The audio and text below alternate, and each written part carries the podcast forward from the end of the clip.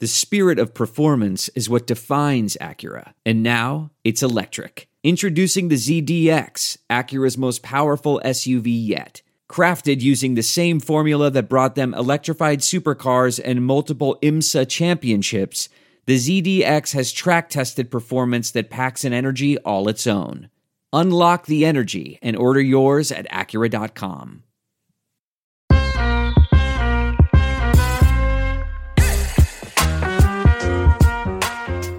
Hello and welcome to Baseball BarbaCast, the only baseball podcast in the world naming their dog Red Herring.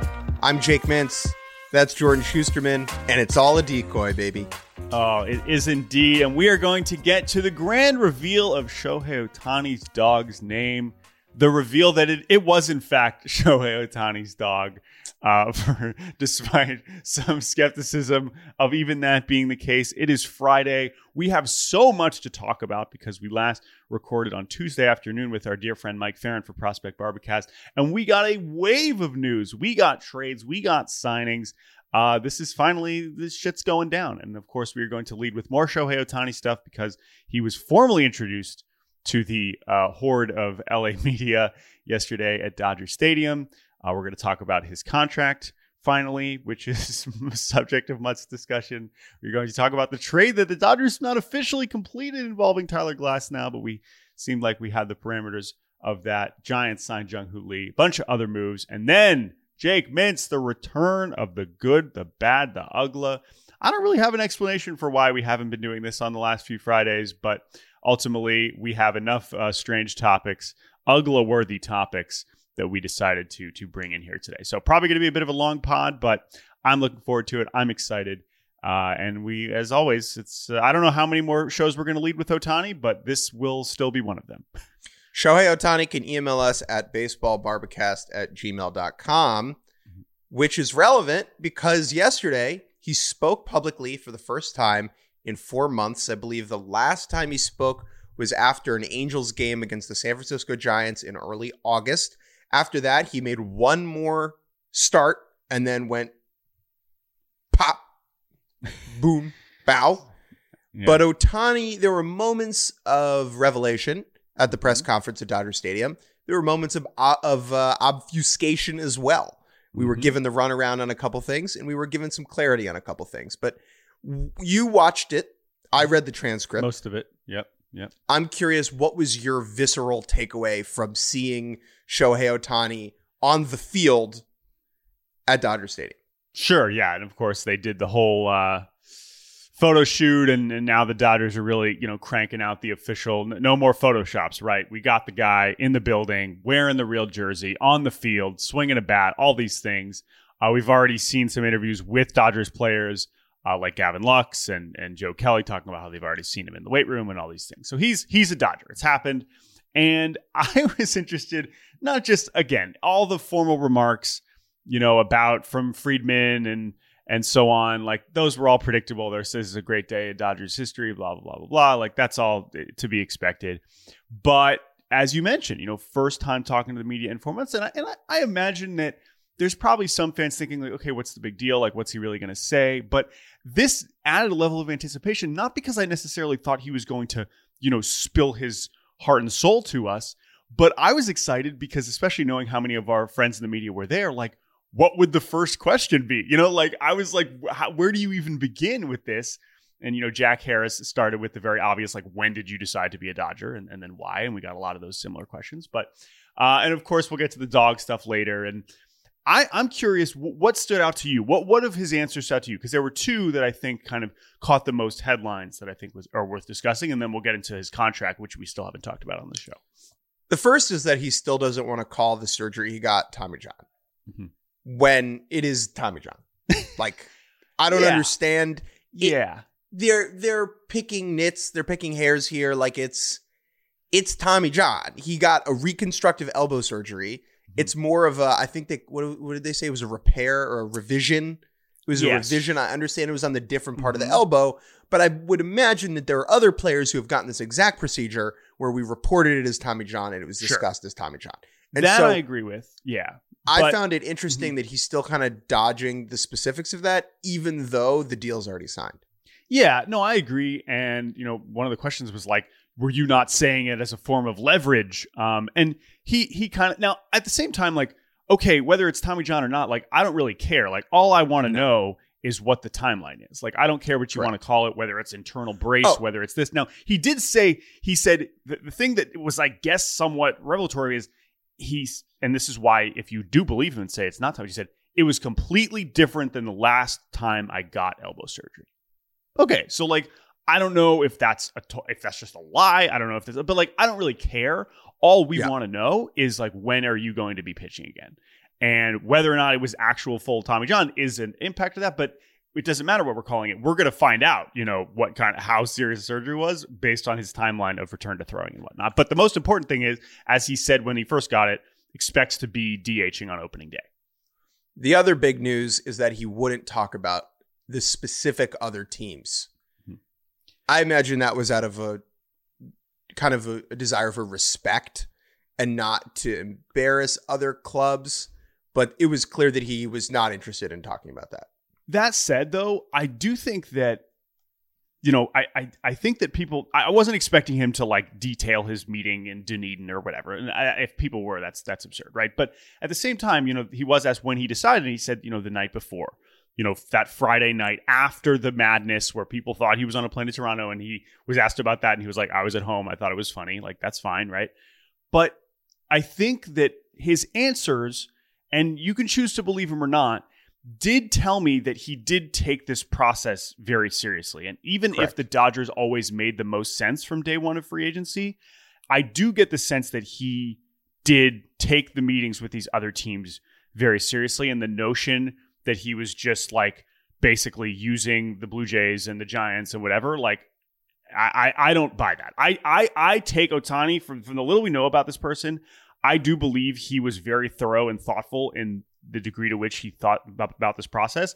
And ultimately, as much as all the rest of us don't want to accept it because some of us don't like seeing super teams formed, like, this was the best place for him. So, like, sorry, like, that's not, we can't be mad that he landed on, he's a smart guy. He landed on, yeah, the Dodgers are the best place for me. Yes, that makes sense. I would pick the Dodgers too. Mm-hmm. And unless you live in Toronto, San Francisco, Chicago, or Anaheim, I would imagine so would you. Mm-hmm. It offers him the best combination of everything. And he gets to be in the playoffs every year. Yeah. And so and- I think... seeing him in the space with the uniform on was like, oh, well, duh. Like, I right. still do agree with you, though, that he did the due diligence necessary mm-hmm. to make the best decision he could make. The Dodgers' entire setup was just too overwhelming to deny. Yes. Related to that was, I think, the one other really interesting kind of nugget that he described when he referred to something that, because basically they all asked him, there there are way too many of the same questions of like, why the Dodgers, why the Dodgers, why the Dodgers. So he did a good job of trying to come up with different ways to say the same thing. And one of them was his reference. We said, um, basically when he met with Dodgers ownership, they told, and uh, you know, Friedman and Brandon Gomes, whatever, they said that even though they made the playoffs for the last ten years, like, and won and won a World Series, like, they still considered that a failure based on the expectations of the organization. And he said, like, I like that mindset, you know, clearly, basically, like, that appealed to him. He was like, that's that's what I'm about. To which I was like, if the last decade of the Dodgers is a failure, what the hell's going on in Anaheim? Like, what's the word for that? And you can only imagine what it was like for Ohtani, who, who did care so much about winning. And I know people say, okay, well, then why did he sign there in the first place? Look, man, like, he only, he, we've talked about this. Like, there was a, he was committed. He wanted to go to a place where he could live out this first part of his career and maximize Ohtani, the player. And he did it, and it worked, and that's why it was a great fit, right? But now it's like, no, I ain't sitting around here trying to to like, this is about, I need to win something, right? Of course, that W B experience, I'm sure, had a lot to do with that as well. Very Ricky Bobby of the Dodgers to hit Shohei with a, if you ain't first, you're last. Yeah, and I love it's such a hilarious thing, right? It's like, yeah, we've been we're, what a failure we've been. Right. right. But and, at the same time, that's kind of how some fans feel, I bet, in L A. Yeah. And like, that is a mindset that we wish more teams had, right? Like, that's the whole thing. There's unfortunately way too few teams who are actually viewing the, you know, the point of a professional sports franchise as winning championships. You know, that's, I don't, there's plenty that we can point to this offseason, last off, like all around, right? There's unfortunately no shortage of those teams. And so when you have one where it's like, yes, that is the point. And of course the Guggenheim partners care about making boatloads of money. And that's what the Dodgers have figured out. They can marry the, the extreme pursuit of winning baseball games with making obscene amounts of money. That's good. There's a way to do that. And more teams are capable of doing that than actually do. But that is why they are the perfect landing spot. And also why, as we transition to the contract side of this, why it was clear that Ohtani was like, okay, listen, I'm going to be making so much money uh, no matter what I'm doing. So let's find a way for the to enable the Dodgers to make this team even better than it already is. Uh, and that's when we get to uh, some little d- discussion of deferrals. Defer is what you use to make decote. Mm, okay, but what's decote in this case? I guess decote I you were wearing on uh, Wednesday's episode. Yeah, there was defer and decote from de animals mm-hmm. into woods. Mm-hmm. Uh, this is a different kind of defer. A very, oh, very different okay. kind of right. defer. Um, this, again, we, we've already, I feel like we're kind of past the, the couple days of, of the discourse around this, but so I don't want to spend too much time on it. But I mean, it's a, it's a, it's in one way completely shocking, which is that Shohei Ohtani, when we see the numbers seven hundred million dollars, he has decided to defer. Li- I mean, literally like ninety-five, ninety-seven percent of it to after his the the length of his actual playing contract. And because of the way that money and time works, the actual value of that seven hundred million dollars contract is notably lower. Yes, closer to around four hundred seventy-ish yes. million dollars. Yes. Now, the their the question obviously immediately becomes, why would Ohtani take this deal? Why do it this way? Why not just get five hundred dollars like a five hundred million dollars like a normal guy, right? Like a normal person, and not kick it down the road. Two reasons. One, I think Nezbalello at C A A, his agent, wanted a seven. He wanted the seven in front of the number. It's a big fat number. It's easy to sell that, right? And I think that's part of why it dropped the way it did, because it took us time to kind of unpack that. And now most fans just know about the seven hundred million dollars, right? The yeah. second thing is that it does allow the Dodgers to make other moves. Now, there are some in the industry who say, that's not Shohei's problem. He should be making as much money as possible. And by making this agreement with the Dodgers, it sets a dangerous precedent for players, right? Mm-hmm. The other thought from, you know, agents in the game who don't like this deal is that it does not get better than Shohei Ohtani. Like, it will never get better. It will never be a more alluring free agent. And he is, in a way, set a ceiling for what a deal could be. And that, that ceiling is sneaky, not that high. If you take the value number of the contract at like four hundred seventy million dollars, mm-hmm. and that that's, that's dangerous. Now, I think Boris is going to go get Soto more than that in Nine months? Yeah. twelve months? So and so I, I don't think that's actually a big deal. I do think Scott will get it for Juan. Like, I'm not too worried about that. But just for, you know, the discourse around what this contract is, I think there are a lot of different viewpoints within the game. And people in the know don't really know what to make of it quite yet, because we've just never seen something to this extent. Like, this much deferred money is very new. It, it is, but... It's actually not, I mean, the amount is new because the total d- amount is, is new, no matter what the context is. But I I was, I, I knew, I remember the Scherzer deferrals, right? The Nationals yeah. are a team that, of course, have done either extreme backloading of contracts um, or, you know, extreme deferrals. And, and a huge portion of his first deal with the Nationals, it was the same thing. And I do remember similar levels of discourse. But Mookie Betts and Freddie Freeman also have a good amount of deferrals in their contract. This is something we've already seen, you know, with the Dodgers. We just haven't seen it to this level. And so I would say, yeah, like, is, are there levels to it that are problematic? Now, again, there's a reason when officials, oh, M L B is not going to allow this. Like, no, like the Players Association have oh. kept in the C B A that deferrals can be as much as possible, because again, you're not thinking about these extreme scenarios until you actually arrive at them. Yeah. And the Dodgers, them, let, yeah. let's be very clear about that. Mm-hmm. The Dodgers did not break any rules. What they did by giving Shohei the money and the way that they gave it to him is totally fine. Totally fine with me. You could argue about the legitimacy of the rule, but it is such a rule that if you can work around it or work within it, you do that. And the Dodgers are well within their rights to do so. Yeah, I would say. And so, yeah, so so the financial side, like it, it takes a while to kind of get your mind around it. And, and it is going to clearly enable. Now, again, just because he's making two million dollars, that doesn't mean it's a two million dollars tax hit, because the total value of the contract is estimated at roughly, as you mentioned, four hundred sixty million dollars. That puts the average A A V for the C B T purposes around forty-six million dollars, which is still a record, by the way, still higher than Verlander and Scherzer, the ones that they set with their short-term contracts recently, but not to the same degree. Now, at the same time, what's very clear about the Dodgers this offseason, as we get to their next move, their trade here in a second with, with Glasnow, they're going to be blasting into the luxury tax probably no matter what, right? Like, they seem committed to be going in the direction of, you know, Steve Cohen territory, basically no matter what. But this does undeniably afford them some level of flexibility that Ohtani himself clearly prioritized, because you say, oh, he's only making two million dollars. No, he's going to be making still more than every other baseball player because of what he's going to be having, what he's going to be getting off the field. And based on Tom Verducci's reporting in the immediate aftermath, he had a, a little uh, anecdote in there at some point where he referred to how Ohtani thought about the money being discussed as laughable. Because it is, like, it, it, of course it is. And we, we could say that about even other big contracts that we've seen in, in recent free agency. Of course it is for, but even for him, like, we know that that is not the most important thing. But as you mentioned, he has an agent and it's his job to do this. And it's his job for a lot of reasons to get the, the, the biggest number, however you get there.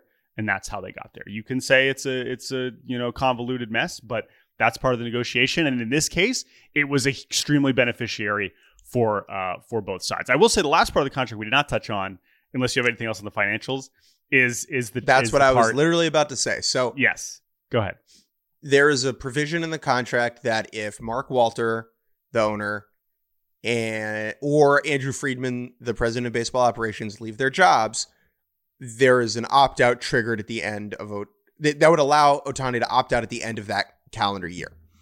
The reason for this probably is that when he was in Anaheim, there was so much organizational turnover and turmoil that having and guaranteeing himself a level of stability is very interesting to him. But the my biggest takeaway here is congratulations to Andrew Friedman on the job security. Yeah, I am a little confused about the Mark Walter part of this, though, because he is in charge, right? Like, I know the ownership group, Guggenheim, whatever, is a lot of people, but my understanding is he is at the top and the one, you know, oh, making I, the decisions. I get this. So I yeah. think it's if they sell the team, right? Right. If they in the, the event, if he chooses to sell the team, right? If Guggenheim, now that they have all this cash flow because of the way that they're dealing with the Ohtani contract, they could sell the team and make obviously oodles of money. Mm-hmm. If there's new leadership that Ohtani's not comfortable with. That's Which not is also yeah, the protection for the people being like, oh, the Dodgers are going to sell before they have to pay Ohtani, you know, seven basically seven hundred million dollars in ten years. Like, they're going to have to get out from that. Like, no, I understand yeah. this a lot. However, it is also just funny because, like, trying to think about the scenario where Andrew Friedman would be getting fired under like any circumstance, uh, but it is pretty uh, hilarious. I, I'm the funniest part about this to me, knowing that it was Ohtani's idea, is like when it was broached, Friedman being like, I mean, you know, if you insist, man. Like, yeah, I man. Guess. Let me run it up the flagpole, but, uh, dude, here's uh. here's a hilarious scenario. Ready? Andrew Friedman robs a bank. Mm-hmm. I think if you rob a bank and get caught, you probably get fired. It is a felony for sure. So yeah, Andrew tough. Friedman robs a bank. Yep. Shohei leaves. well, that, well, but again, it's to be clear, it's it's his option, right? So his option. So like, let's say he's not saying Andrew if they Freeman, are gone, I will leave. It is I can leave. Right, right. But I love the idea. Like, Shohei is like an eleven win player. Yeah. In two years, right? Andrew Friedman robs a bank, or like, like say Andrew shit. Friedman, or like Andrew Friedman, like say they win like two or three World Series in the next five years, right? And he's kind of like, you know, mission accomplished. He's like, like I'm burnt out right? He's like, I don't want to do this anymore. You know, like, I'm going to go buy a third division soccer team. And yeah, Belvis. exactly. Exactly. Like, he just like changes interest and he's like, you know, I'm, I'm not really into this anymore. That feels more realistic than robbing a bank, but I don't want to put, I don't know Friedman that well. So, um, Andrew Friedman, watch, um, Point Break and let me know. Uh, okay, Jake, let's continue to talk about the Dodgers of Los Angeles, because as the press conference was wrapping up, essentially, Uh, within a couple, I mean, basically immediately as it was wrapping up. And we had already had some reporting about this, but it sounds like now we're recording this on on uh, on Friday morning, you know, nine thirty Eastern. We don't have a final, this is definitely going down, but our understanding is that Tyler Glasnow will be traded to the Los Angeles Dodgers. This will be a trade. Glasnow and Manuel Margot, the outfielder, uh, going to the Dodgers for young right-hander Ryan Pepiot, who's been in the big leagues each of the last two years, one of their, you know, one of the more promising young pitchers, and an outfielder named Johnny DeLuca, who I'm excited to talk about. But, uh, but this was a kind of a rumor that that sort of percolated over the last couple of weeks, and well, I've been waiting. You know, I, as much as we like free agency, you know, I'm more into the trade stuff, and I was wondering when would we finally get one of these starting pitchers on the move, whether it was Glasnow, Burns, Bieber, Cease, right? Like, there's a couple others out there, and this is. Uh, it seems like Glasnow was the one that was being the most aggressively shopped when you compare those. And and because the Rays with, unfortunately, and I'm going to get to the Rays side of this in a second, their commitment to cutting down their payroll, they were up way, way higher than ever before with Glasnow's guaranteed twenty-five million dollars, Margot making around ten. He was not really a part uh, worth, worth you know being in the mix there.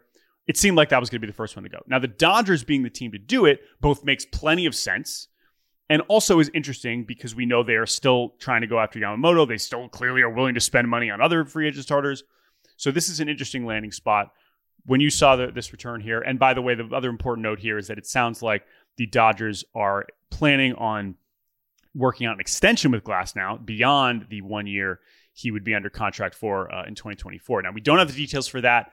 I don't know how much that's going to change my opinion on the trade, but it does make me think about Glasnow and like the risks and rewards of committing to a guy like him. So we should probably start with Glasnow, the pitcher, I think. So for, the first thing about Glasnow is what a strapping, handsome young man. Yeah. And that's a and good looking dude. He he really, he really is. And also like he's very handsome. He is a, uh, and it's, and this would be true if he didn't, you know, look like Tommy Shelby. Like he is, and what, what a dude. Like, in terms of personalities and like likable, interesting, like very insult, like I am a huge fan of Tyler Glasnow. So yeah. that is that makes him very likable in many respects. Tyler Glasnow thinks about the world beyond his frame of vision, field of vision, in a way that not a lot of baseball players do. Yes. Um, and that is part of why he has a tattoo on the inside of his lip and a tattoo on the bottom of his foot, both of which I believe referenced various rap songs. I think he, on the bottom of his foot, he has a tattoo of Old Dirty Bastard, mm, which is yes. both bizarre and hilarious. Um, Glasnow, the pitcher, traded to the Rays from the Pirates in that wild deal way back when. Chris and Archer, who now works for the Dodgers. Chris Archer, who now works for the Dodgers. Everything coming back full circle. So Glasnow, what is he? He is a very good pitcher, probably a top ten pitcher, top fifteen pitcher in baseball when he's healthy. That's the problem. Durability concerns. twenty nineteen missed four months with an arm strain. twenty twenty was durable in the two minutes that the season was going on. Started a playoff game on two days rest, which I had forgotten about, against the Yankees, which is maybe not great. Won both of those games. Pretty cool. Went to the World Series. July twenty twenty-one, T J, he had tried to do the thing where he rehabbed it, but just go get the surgery, friends.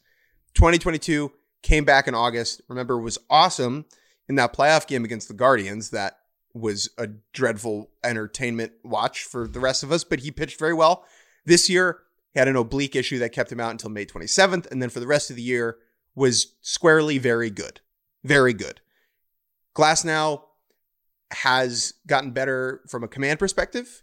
He is liable to just giving him up in the way that like twenty twenty-two Garrett Cole would just leave a fastball middle up in an advantage count, and it would be a home run, right? Yeah. That's how he gets beat, when he gets beat.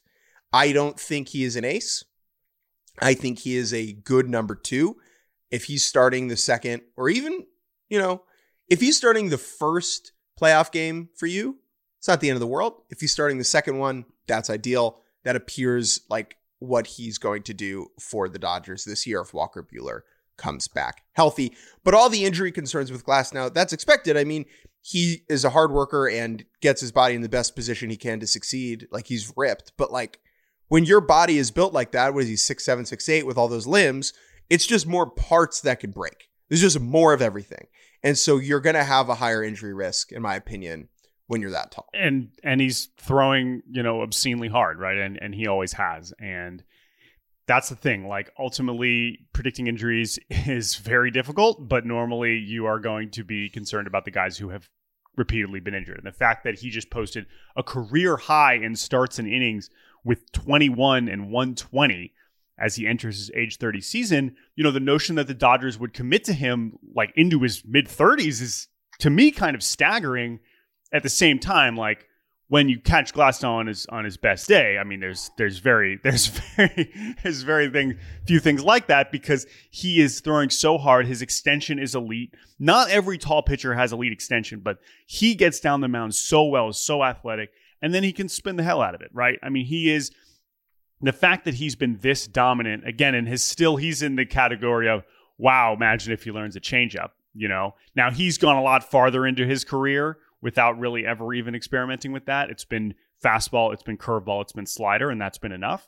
I'd be curious to see what, it's not like the Rays aren't experimenting with pitch mixes, so it's not like they haven't tried, so, but I would be curious to see if, if he does make any, any tweaks with Los Angeles. That is the thing with Glasnow. It's not as if there's any more developmental meat on the bone. When you are a thirty-year-old pitcher going from a very smart organization to another. However, I do think that from an injury prevention standpoint, that is maybe where the Dodgers, their training staff, could do something different to keep him healthier. I wouldn't, here's the thing. I wouldn't mess too much with what he's doing on the mound, because when he is on the mound, it is working. It's more of just like, can they give him something different that's going to make his availability better? We don't know. Who knows? That's not to say that the Dodgers training staff is better or worse than any other. Like, who knows? Yeah, that's well, something I, I would, want to point out. I would just say, like, it is an interesting gamble for the Dodgers, because they're basically saying, we would rather bet on the guy with the injury concerns who we know is a very good major league pitcher, rather than rolling with our army of guys who either just debuted, including Ryan Pepiot, who we'll talk about in a second.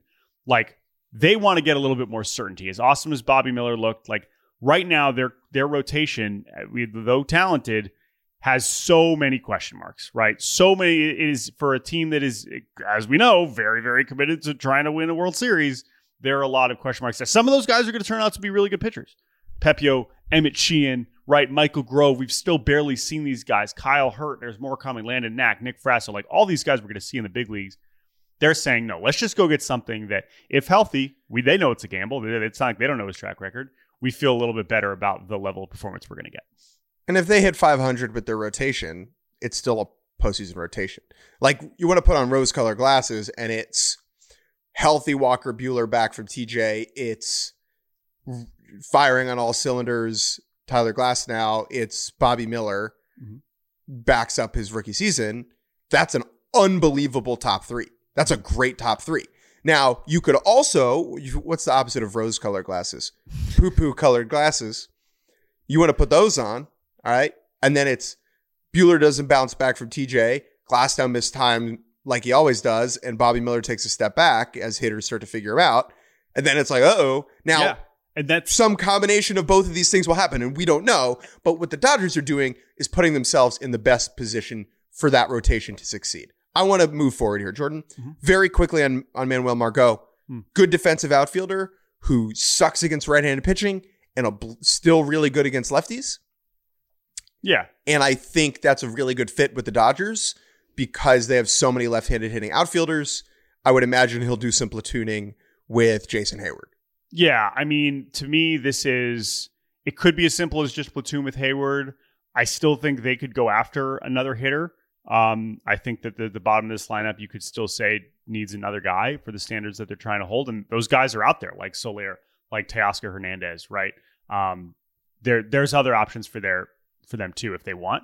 Uh, but I, but he could be that. I, I mean, to me, he's just the outfield version of what they got with Ahmed Rosario last year. Yeah. Whether that's a good or a bad thing, he's more expensive. So in that sense, it's maybe not great, but I, he's a good fit. I like Margot.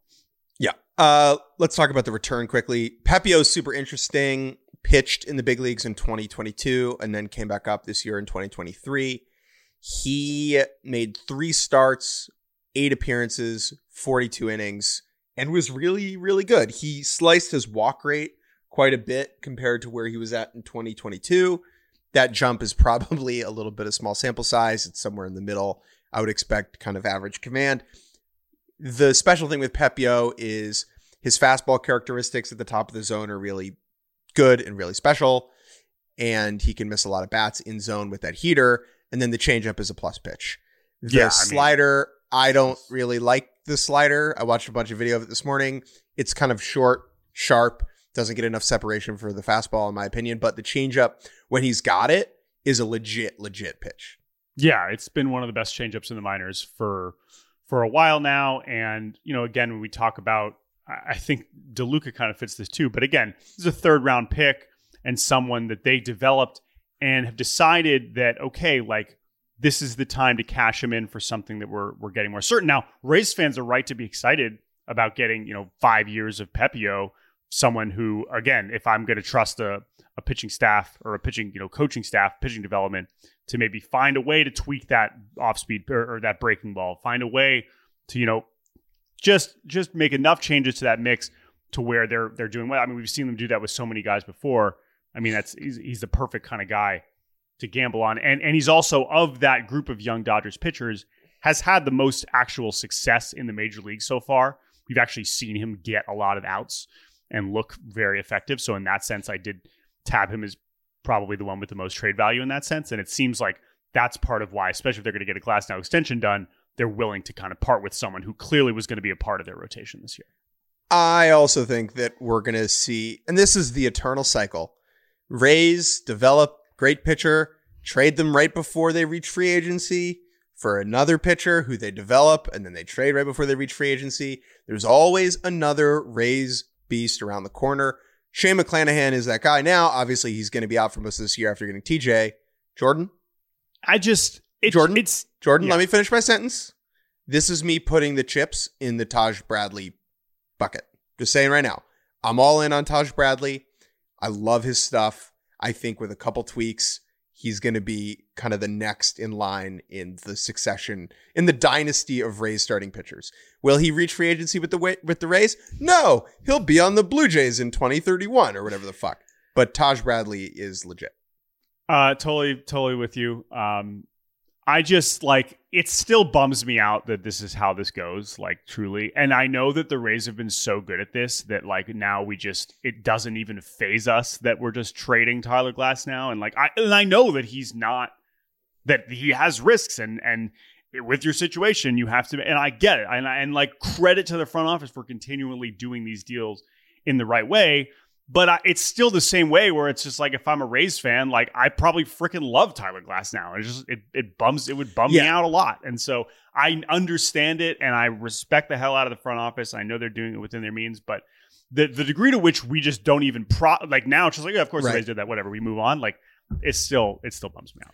When we had conversations about Jerry DiPoto and the Mariners, how maybe Jerry just isn't elite at operating within the constraints that are given to him from ownership.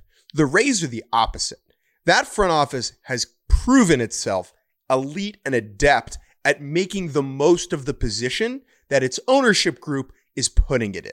You don't think, like, of course, Eric Neander wants to, would love to extend Tyler Glasnow. But ownership is saying, we need the payroll to be at here. Here's the budget you have. We're not going above that. And I think the as much criticism as the ownership group deserves, I do think that the front office deserves credit for continuing, continually making decisions that hit. Because, yeah. like, if if if ownership is coming up to you and saying, we need to get it to this level. You have to trade Tyler Glasnow to do it.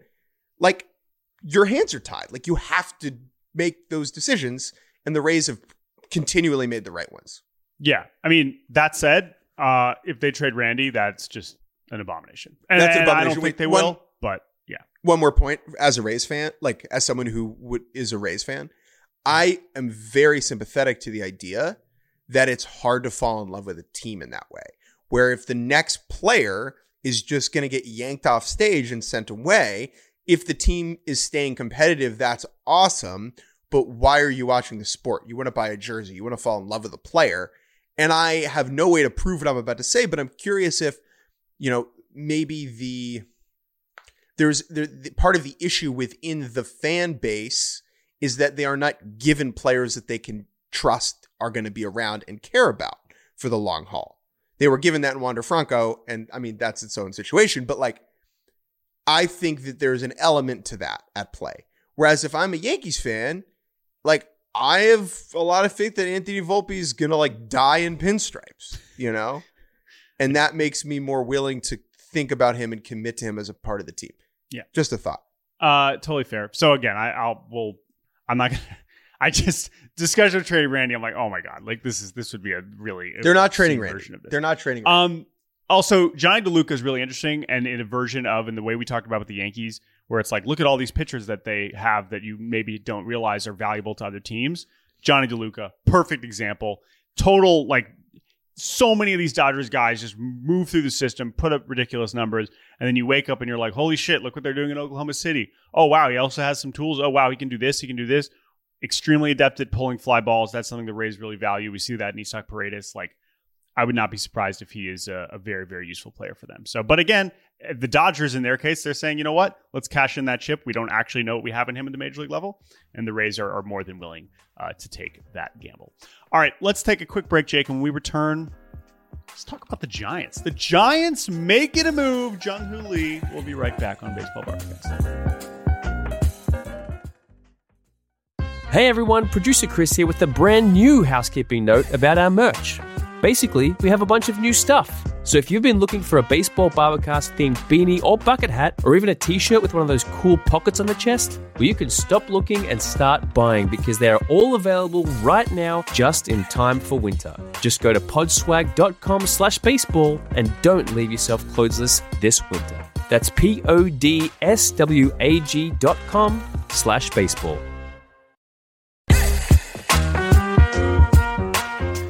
And welcome back to Baseball BarbaCast. Jake Mintz, Jordan Schusterman. It's been a weird couple years for the San Francisco Giants.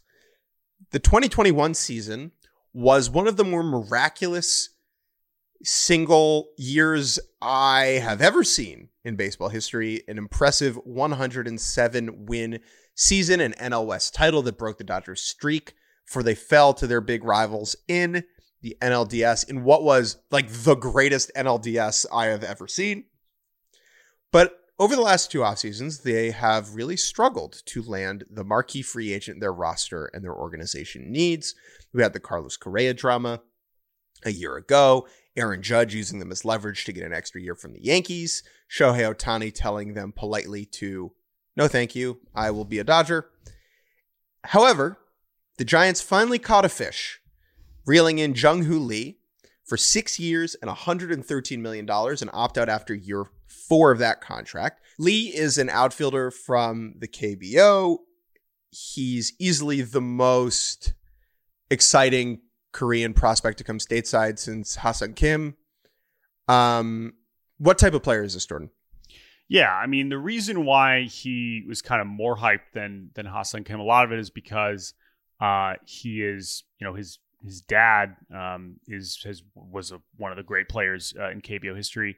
And also, he had been doing it since basically as soon as he got to the K B O.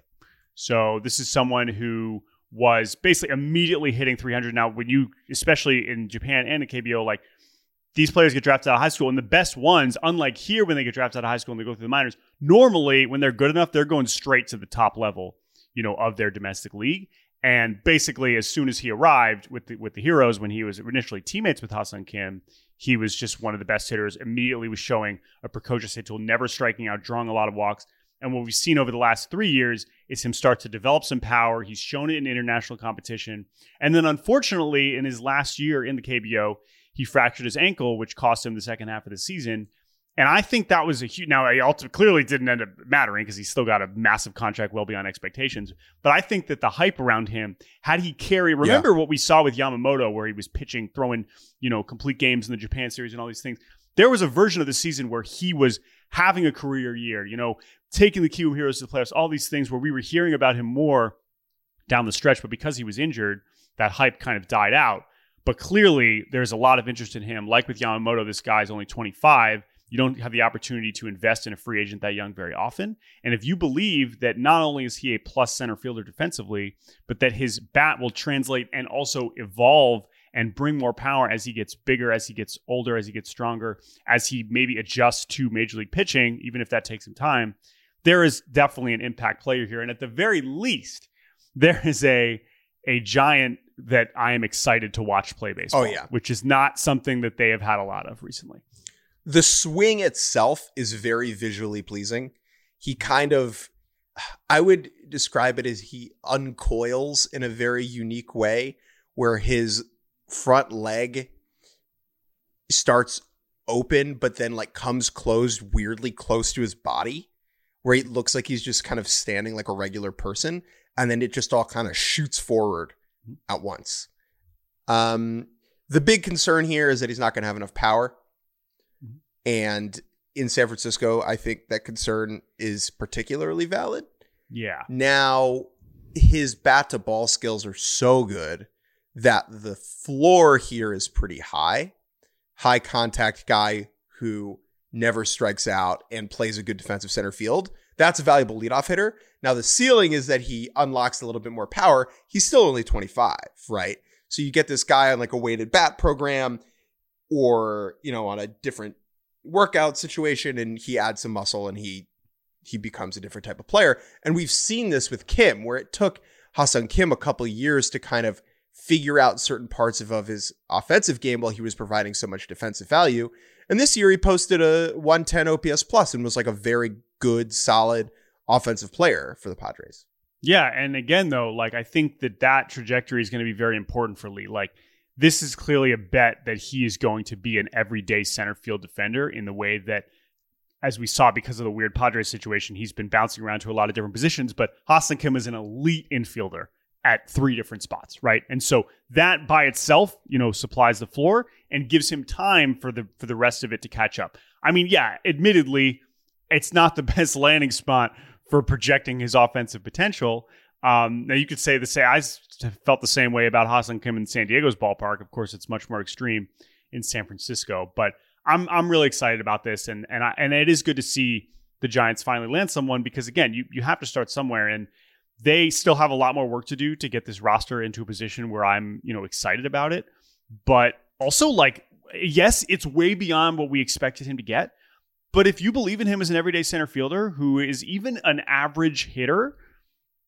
eighteen million dollars a year is not very much, especially for a team that has cash to spend, right? So sure, when you see, oh my God, that's so much more. I felt the same way about Yoshida when he got his his deal. And and for him, remember, he had the contact issues, zero defensive value.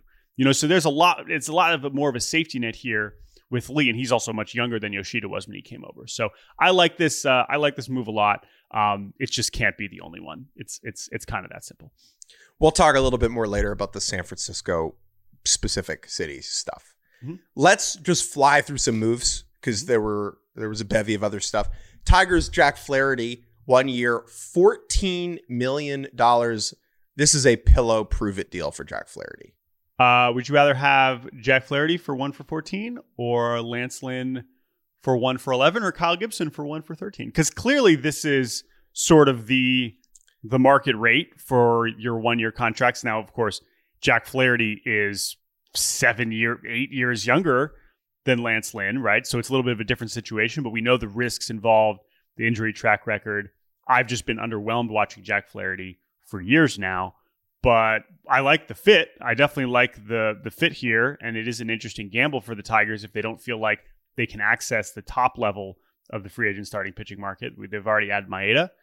it's it's a nice landing spot for him. I just I'm just not that much of a believer. I don't have faith that he's going to figure it out.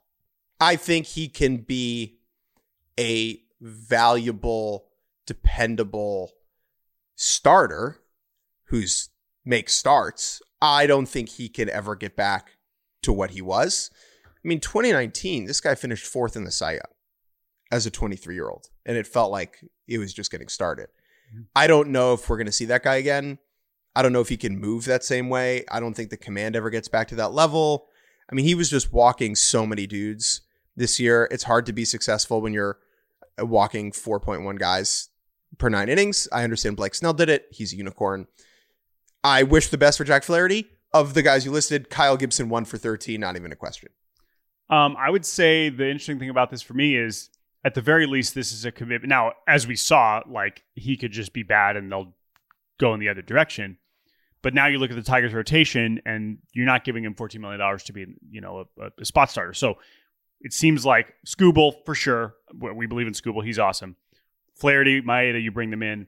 And now you have three more spots between Manning, Olsen, Mize, Gibson, Long, who we saw in the second half. I'm curious how the rest of that Tigers rotation shakes out, because this is a commitment to Flaherty that is going to create, I think, more competition among those younger starters in spring training that I think is going to be interesting to monitor. So nice to see the Tigers keep adding. Like, again, even if we're low on Flaherty, like I, I like to see that for sure. Rangers signed Tyler Molly, who will go down in Reds history as a big old thank you for Spencer Steer and Christian Encarnacion Strand. He was traded from Cincy to Minnesota at the twenty twenty-two deadline. That netted the Reds just two big league starting position players, and Molly barely pitched with the Twins because he had injury problems. Uh, more than that, they also got Stephen Hadger, who they traded for Will Benson. So just an incredible, I mean, Nick Kroll masterclass through and through uh, for the Cincinnati Reds there. Um, but as for Molly, like, he's good. Uh, he didn't obviously did not get to prove it with Minnesota. He was probably the worst timing of injuries there, as the Twins have become very accustomed to. But for the Rangers, a team that we really have not talked a lot about since they won the World Series, it seems like they are not as going to be as aggressive. This is a very smart move for twenty twenty-five, right? He got T J in May of, of this year. He's not going to pitch the start of this year. Maybe he comes back in the second half. But once we get past, you know, they could be losing Eovaldi. They could be losing Scherzer. twenty twenty-five, who knows what DeGrom is going to be at that point. This is a nice move for a pitcher who's still pretty young, that if you project him to come back from T J, like, that's a very good, you know, mid-rotation starter if all things go well and at a very reasonable cost. So we see guys like this who just got T J get two-year deals like this all the time. I think this is a really nice move for Texas, even if it doesn't help them that much this year. Heaney's done after this season as well. So that's just, there will be spots for him to make starts if he's healthy. The Kansas City Royals, who employ our friend Vinny Pasquantino, who is getting married this weekend. Congratulations, Vin. Very cool. Well, you have a new teammate. In fact, he is now the second richest teammate you have. Seth Lugo to the Royals, forty-five million dollars, three years, fifteen million dollars a year with a player option for twenty twenty-six. So I think that'll probably get picked up, I would imagine. So four years, uh, sixty million dollars. Thoughts? Yeah, I mean, this is a pretty serious deal. Um, I, and the fact that Lugo, who again has basically done this for one season, but I was really impressed. Like, I thought he was exactly what the Padres could have hoped him to be. And he was in position to now where he opted out. Of course he had a, an opt out, and, and look at, look at this. What a, what a fascinating career trajectory for him, I would say. Um, and for him to land in Kansas City is a situation where, especially if you're in Seth Lugo's situation, Seth Lugo, not that Seth Lugo doesn't want to win, but Seth Lugo, if you're going to give him forty-five million dollars, like, hell yeah, you know, like, absolutely. You you earn that. That's why you went somewhere where you could start, and you proved that, and you cash in way more than you ever would have as the middle reliever he was before. So really interesting. Uh, the fact that he's already, you know, thirty-four, like, very strange confluence and, and team uh, play. But listen, the Royals pitching was, we already talked about this with Will Smith, so horrible. So if you can get any sort of substantive reliability here, like, thank you. And it's starting to shape into something that if you really squint, you're like, maybe this doesn't suck. You took the words out of my pie hole, Mister Schusterman. Cole Reagan, Seth Lugo, Brady Singer, Jordan Lyles, go get one more starter for me.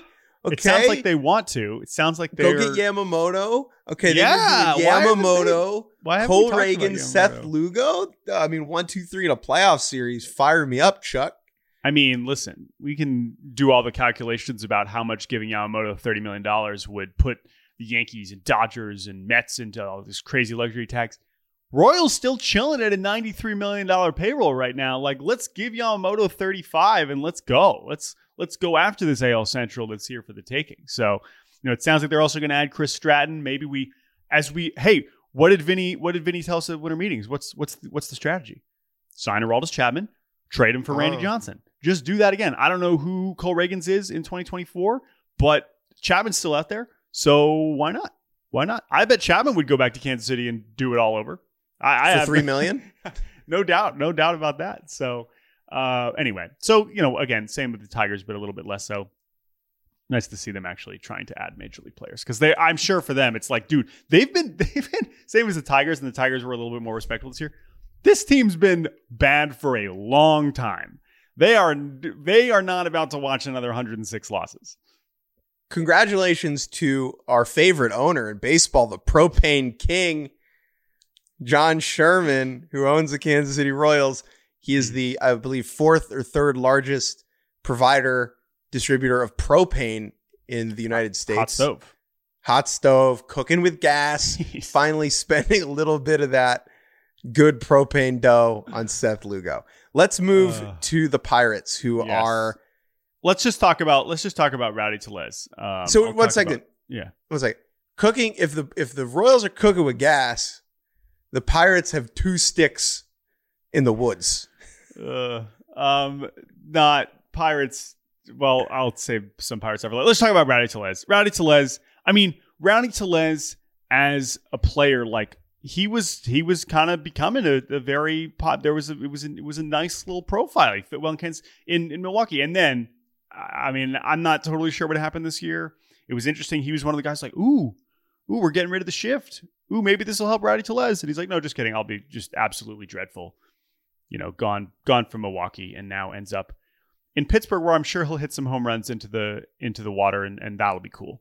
Um, otherwise, I don't I don't have much to add here. Pirates, not I'm not optimistic. Yeah. Uh, well, well, yeah. But I'll I'll get sad about them later. Uh, the Guardians signed Ben Lively. I, I only saying this because I spent a lot of time talking to Ben Lively with the Reds uh, this season, and I like him a lot. And also, here is just a just an unbelievably depressing fun fact about this. First starting pitcher the Guardians have signed to a major league contract. Oh, since, it's like since like like Paul Byrd or like Oliver Perez or like not quite Gavin Floyd twenty fifteen. Gavin Floyd at like the end of his career. So that's a thing. Uh, all right, Jake, let's be done with this segment. Let's take a break, and when we return, it's time for the good, the bad, and the ugly. We'll be right back.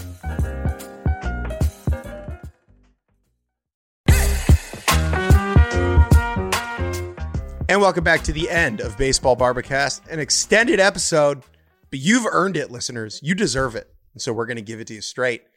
Good, bad, ugly. For those of you who don't know about this segment, we say one thing good from the week that was in baseball, one thing bad, and one thing a little ugly, a little ugly, a little weird, a little offbeat, a little bit different. Jordan Schusterman, you're older than me, so you go first. What's good? My good this week could also qualify as ugly, but I can't believe I'm saying this, but Tom Brady uh, made me smile. Uh, I got to be honest. Now, it wasn't Tom Brady on on his own.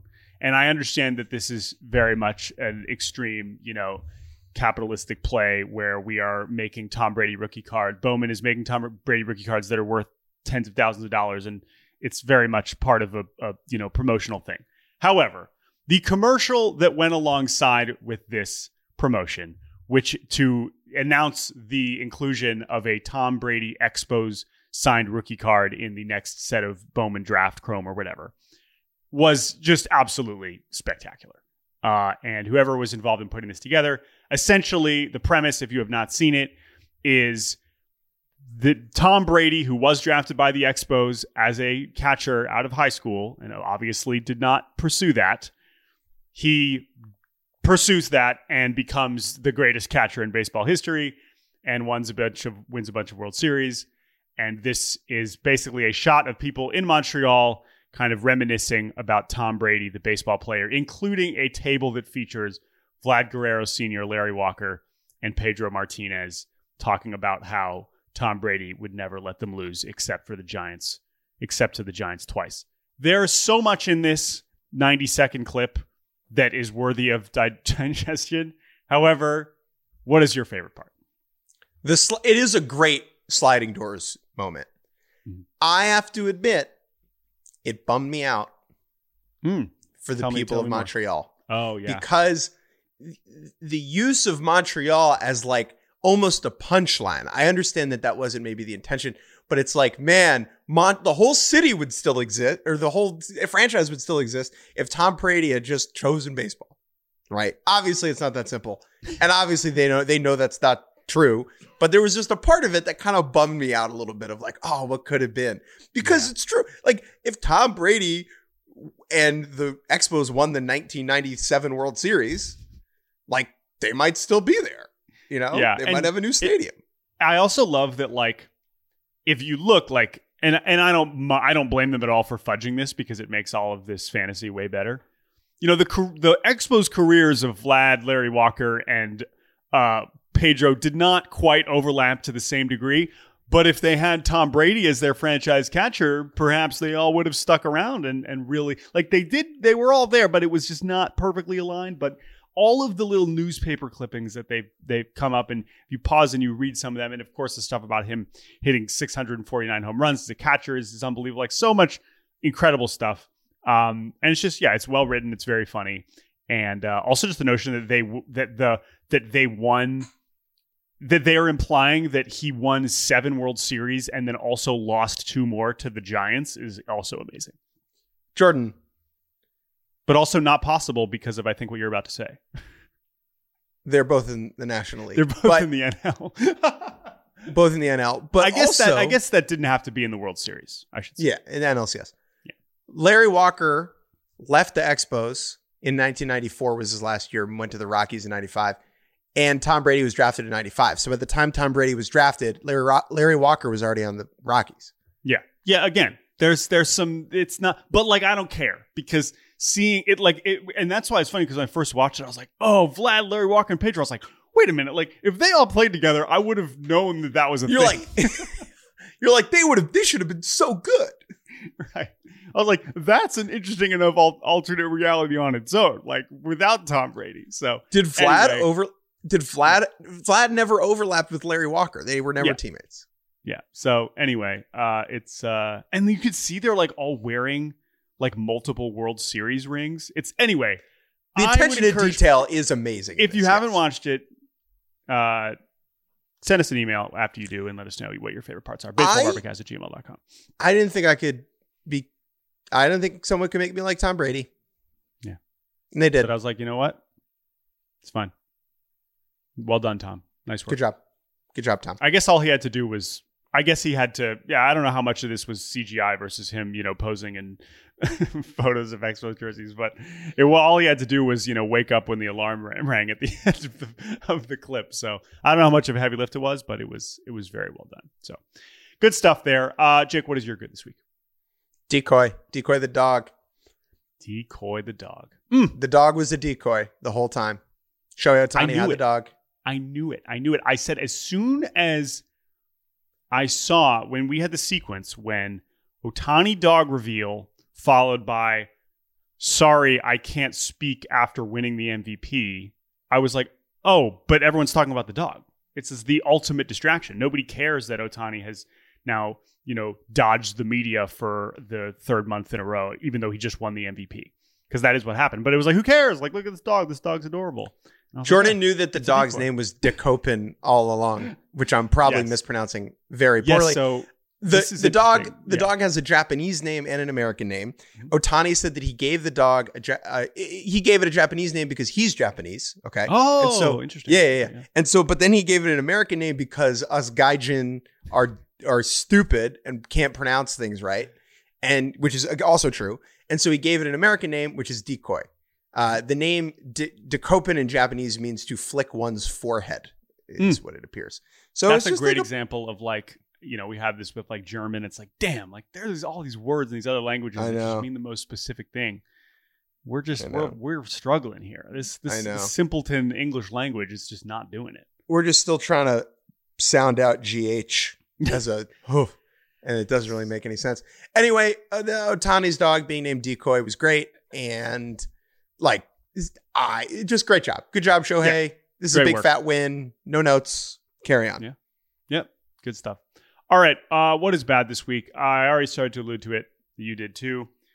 The Pirates, uh, what is going on in Pittsburgh? Like, sure, Rowdy Tellez. I understand as we talk about the Rays, okay, we're operating within our means, whatever. They made a very strange trade, reportedly, where the Yankees, who signed Billy McKinney, okay, it's just Billy McKinney, to a minor league deal, have traded him to the the Pirates for international bonus pool money. Pirates just signed Billy McKinney. Is it that is that hard? Now, it's also a funny bounce for Billy McKinney to return to the Yankees, where I'm sure he was like, I'm going to find my way back onto the New York Yankees. And they're like, yeah, sorry, actually, we'd rather have an extra couple grand to give to some, you know, sixteen-year-old Venezuelan instead of having you get any amount of playing time for us, which makes sense for the Yankees. But it's also like they did sign him in the first place. Why the Pirates are doing this? And also, we got news that their catcher, potential catcher of the future, Andy Rodriguez, had Tommy John, so he's going to be out for this year. More time for Henry Davis is great. I believe in Henry Davis. But I'm just looking at this roster, and I'm thinking about, again, and I've thought about this a lot this season in relation to the Reds, and we compared those rebuilds, and I'm just like, man, how are we getting this team to be in the mix at all anytime soon? And I'm struggling to see it. And it's making me really sad. And I know there are some teams that we just don't think about during the offseason. But sometimes when I zoom in and I pull up that roster research page and I think, how is this team going to be good anytime soon? I'm really struggling to do that with the Pirates. And it's bumming me out. And that is bad. There's my bad. Playoff sooner. Riot, uh, Royals, Pirates. Oh, Royals, I think. I mean, that Chris Stratton deal. But no, but honestly, like I and I, I feel better about competing in the A L Central versus the N L Central. But again, like both the Royals lost way more games than the Pirates this year, and still, like I just man. So anyway, I just hope O'Neal Cruz comes back and is awesome because otherwise, it's going to be tough. Sorry, Buccos fans. Uh, what's your bad? Let's keep it Rowdy Tellez focused. Wow, a lot of Rowdy, a lot of Rowdy. So this actually started uh, w- what I'm about to talk about. Buster Posey was quoted in an article at The Athletic that he believed there's an uneasiness amongst M L B free agents to sign with the San Francisco Giants because of the city of San Francisco, Be- whether that uh, because of the perception of the city of San Francisco, that San Francisco is not safe and it's not clean and it's dirty, whatever. Okay. I think Posey's comments were totally fine. He was expressing a sentiment that does exist, like one hundred percent does exist amongst players, okay? Then Rowdy Tellez went on foul territory and was like, kind of shat on San Francisco a bit. I'm going to just read the quote. For me, the city, man, it's just bad. We grew up taking BART into the city and all that. The last ten years, so BART is the uh, transportation system. Last ten years, it's just been a bad city. It's not nice anymore. It's not clean. It's hardly safe. First of all, Tellez is from San Francisco and not. From or sorry, Tellez is from Sacramento, not from San Francisco, which many people have pointed out that those are different cities. Okay, that's the first thing. Second thing is, Jordan, if you uh, do M L B cities by crime rate, do you know where uh, San Francisco ranks? Probably not that high. I mean, I think uh, boiling it down to stuff like that is both extremely reductive and silly, and also, unfortunately, how some people think about this. Yes, especially well, uh, players. San Francisco, by violent crime rate, is the uh, has the eighteenth, sorry, the nineteenth highest crime rate amongst M L B cities. So, obviously, there are more complicated ways to assess the health and well-being of a city. But the idea that San Francisco is this like lawless, unsafe madness, like mad, ta- it's just not true and insulting and yeah. I mean, very kind of classist. And like, that being said, this is a sentiment that does exist amongst players. It does. That is totally true. However, I think the Giants are kind of maybe leaning on it a little bit too much as an excuse. You should just be able to go to a player and say, you're uncomfortable with San Francisco, whatever. Go live in suburbia in a big freaking house thirty minutes away. It's how is that any different from any other major American city? All these players, none, very, very, very, very, very few of them live in the cities that they play in. Most of them live out in suburbia. And I just am very interested why San Francisco specifically is having this issue. I understand that like there are, are there's a narrative that San Francisco is this like unsafe, disgusting city, which I disagree with. I, I, I'm just curious for your take on this. I just, I mean, like to me, I think that when we're talking about free agent cases, we talk about, oh, they have a geography problem. Well, oftentimes it might be that they'd rather live somewhere else than that they don't want to live there, or they'd rather play for this team than they like. These are all, we take these individual cases and we decide, oh, no one wants to come here. Now, I don't think Buster Posey's making it up, but I also don't take that as an excuse from the Giants as to why they can't land. Mm. Like, I think that's a little bit of a stretch. And remember, Buster Posey, the context of these comments was him saying, this is disappointing. I love this city. I moved back to this city. They moved back when he retired. They moved back. His family moved back to Georgia. And then we're like, no, we missed the city. We're going to go back to yeah. San Francisco. Again, it's going to be different for every player at different stages of their lives. Ultimately, this is a situation which you could apply to many other conversations about how people talk about cities versus other places, is that people will see what they want to see and believe what they want to believe. And they'll come up with the stat that they want to believe. And they think, and then thankfully you have people like Logan Webb who are like, this is ridiculous. I love this place. As you will, of course, find many people in San Francisco. So to see Rowdy Tellez's comments is disappointing for a few reasons. But unfortunately, this is just kind of where we're at in the way that people that people will, will I agree, it is probably a narrative among, among players, and those players are going to believe what they want to believe. It's not something that I think the Giants are doing wrong, but I also think it's overblown, and there's more reasons why players are or yeah. are going there or not going there. So, But it's it, don't be surprised. Yeah. Don't yeah. be surprised that a bunch of rich, predominantly white dudes are uh, scared of San Francisco. Like, yeah, so not shocked. It's uh, that part's uh, of course disheartening, but I don't really, I don't really. Uh,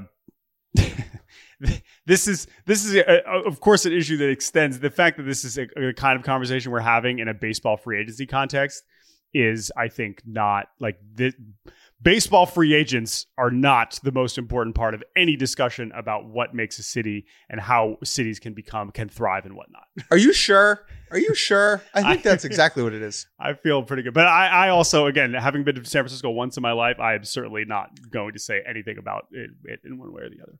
I will be in San Francisco one week from today for next weekend. So I'll report back. I'm sure. I'm sure you will give us the, you will get the, the final answer. And you will determine I'll, whether it is a good city or a bad city. Final answer. Rowdy Tellez has decided bad city. It's like, all right, bad dude, city. Rowdy Tellez says bad. Jake Mintz, I'm going to tell you right now. I think right. I'm going to say good. I think well, I'm going to say also, good. Also, it's like people are like, oh my God, Rowdy Tellez is like, okay, that's Rowdy Tellez. I like, I, I like, I've, I, we've talked to yeah. whatever. How, why is his opinion? Who gives a shit, right? Like, what, what is Ja Rule going to think at a time like this? Right. I mean, it's important. And I understand Major League Baseball players comment, like it becomes a headline and then becomes a narrative. And then like, that's problematic. I get that. So I don't want to like dismiss that, but whatever, like people of San Francisco, like you're not, you should be proud yeah, for all if, as, as you should be if you live in any city with whatever problems it comes with. Correct. If you live in San Francisco and you're proud of living in San Francisco, you didn't look at Rowdy Tellez's comments and be like, you know what? He's right. Like, yeah, no. So anyway, uh, all right, let's get to Ugla before we say goodbye. My Ugla this week is courtesy of baseball reference dot com. That's a good website. Um, we, uh, of course, we all get our, you know, Spotify Wrapped and whatnot, and Baseball Reference produces something vaguely similar in terms of a year in review of just a very collection of data and maps that tells us things about what part of the website people in different parts of the country were visiting most frequently. And uh, you can find, I mean, they they tweet out the link with, with all the graphics. I think they tweeted a thread of it. But I just wanted to kind of throw it to you here. And again, we have basically a map of the most viewed player pages in each state. uh, including Canada, which is not interesting because every single one's Ohtani. Most viewed team pages by state. Like, I, I always enjoy this. And then, of course, the top ten players. I think it's the most interesting thing every year, which players' pages were visited the most in an individual year. So where do you want to start here? Because there's a lot of fun stuff. I am interested in the non-obvious players by state, right? So, so much of the map is Ohtani. And so for me, it's who breaks through to be relevant enough in their specific location to be more relevant than Shohei Ohtani. And the answers to that question are Corbin Carroll in Arizona, which is freaking cool. Julio in Washington State, which is cool as hell. Acuna in Alabama and Georgia. Judge in New York and New Jersey and Connecticut. Yep. Harper in Delaware and Pennsylvania. Makes sense. Christian Yelich in Wisconsin. Yep. And then Miguel Cabrera in Michigan. All of those make a lot of sense. The one that is so funny and so sad to me is Luis Ariz being the most viewed player page in North Dakota and Minnesota, where Twins fans were probably like, damn, he's hitting four hundred? Right, for the Marlins. Right. It was really that simple. Again, Pablo Lopez, freaking awesome, right? Like, not a bad trade.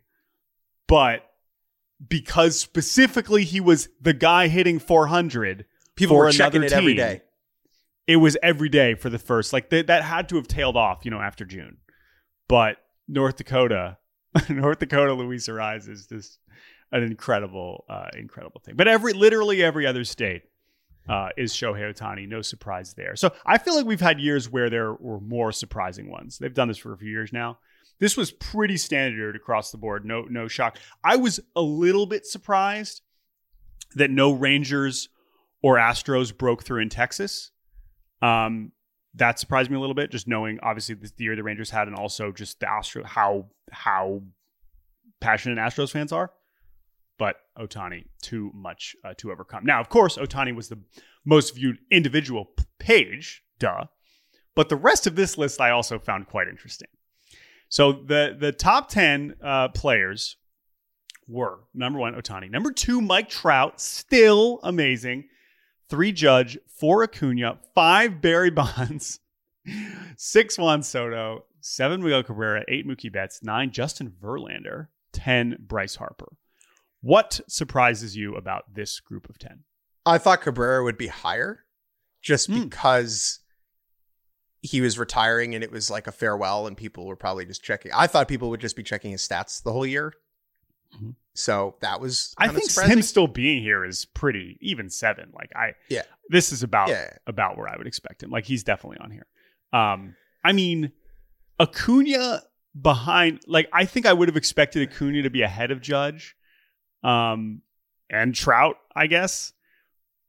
I mean, Bonds still being in the top five is just like so incredible on so many levels. Like that, that is, it's honestly validating in a way because it's like, oh no, like I'm not the only one just like routinely. It's like, oh, this thing I'm looking at all the time. It's not just me. Like, oh, you watch that T V show too. I don't mean in the sense that like I'm the one driving up the view count. I'm saying like clearly not, you know. I felt like this, here's the thing. I think this was probably the year I looked at Barry Bonds' Baseball Reference page the least. Mm. He was still top five. So anyway, so that and then Trout being two is just, I mean, I tweeted this, but it's basically like being like, oh, if he can just, if he can just get back. Like I, I want to believe there's, there's still another chapter of Mike Trout being one of the best players in the league. And I still believe that, but it's, it's, this was the first year where his stats were like not amazing. He was just like good um, and injured. So other than that though, I mean, everything else pretty much. Pretty much tracks, I would say. So these are great. Anything else from this before we get to your? No, no. Okay. One, pa- one place. Check it out. Very good. We love Baseball Reference. One place on that's not on this map is Tulum, Mexico. Probably still Ohtani was the most viewed. Why did I bring up Tulum? Because we had a little wedding. This is from Vogue. Vanessa Hudgens wore Vera Wang to Mary Cole Tucker in the heart of the Mayan jungle. Vanessa Hudgens is very famous. She was in High School Musical. She has fifty-one million Instagram followers, and she married someone whose phone number I have. Damn. Cole Tucker, who was a top prospect for the Pirates, made it up to the big leagues briefly, was spent some time in the minors with the Rockies and the Diamondbacks, and is one of the most interesting, enjoyable people we have ever interacted with in this big world of baseball. He was on our Backyard Baseball Power Hour during the pandemic a couple months before he first met Vanessa Hudgens, who he just married in the heart of the Mayan jungle. Okay. They got married. The pictures are incredible.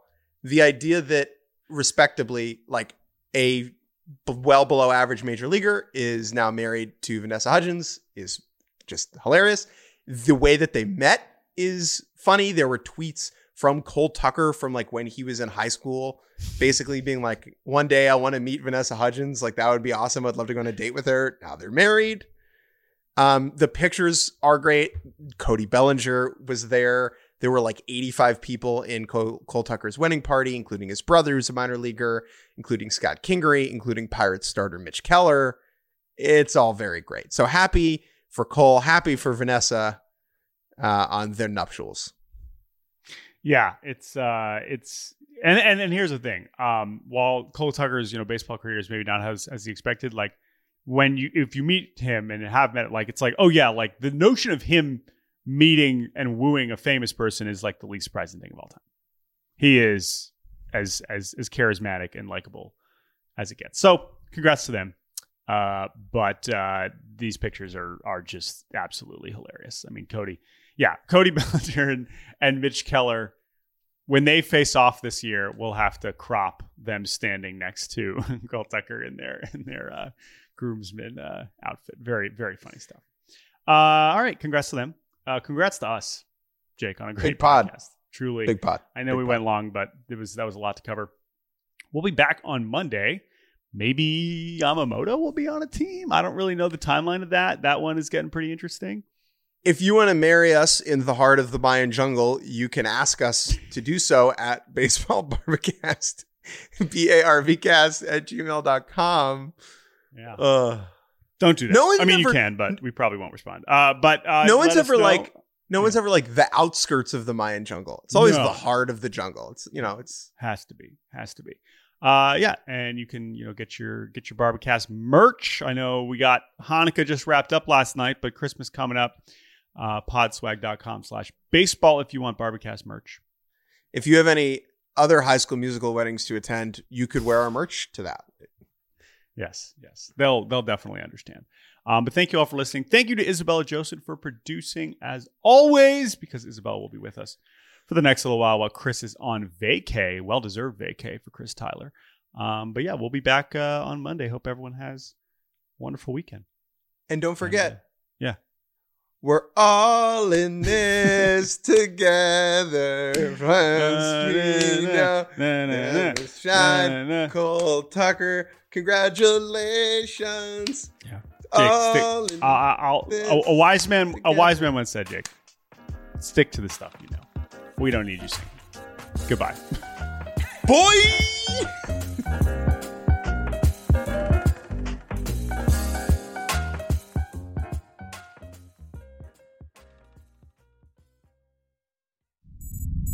SiriusXM Podcasts.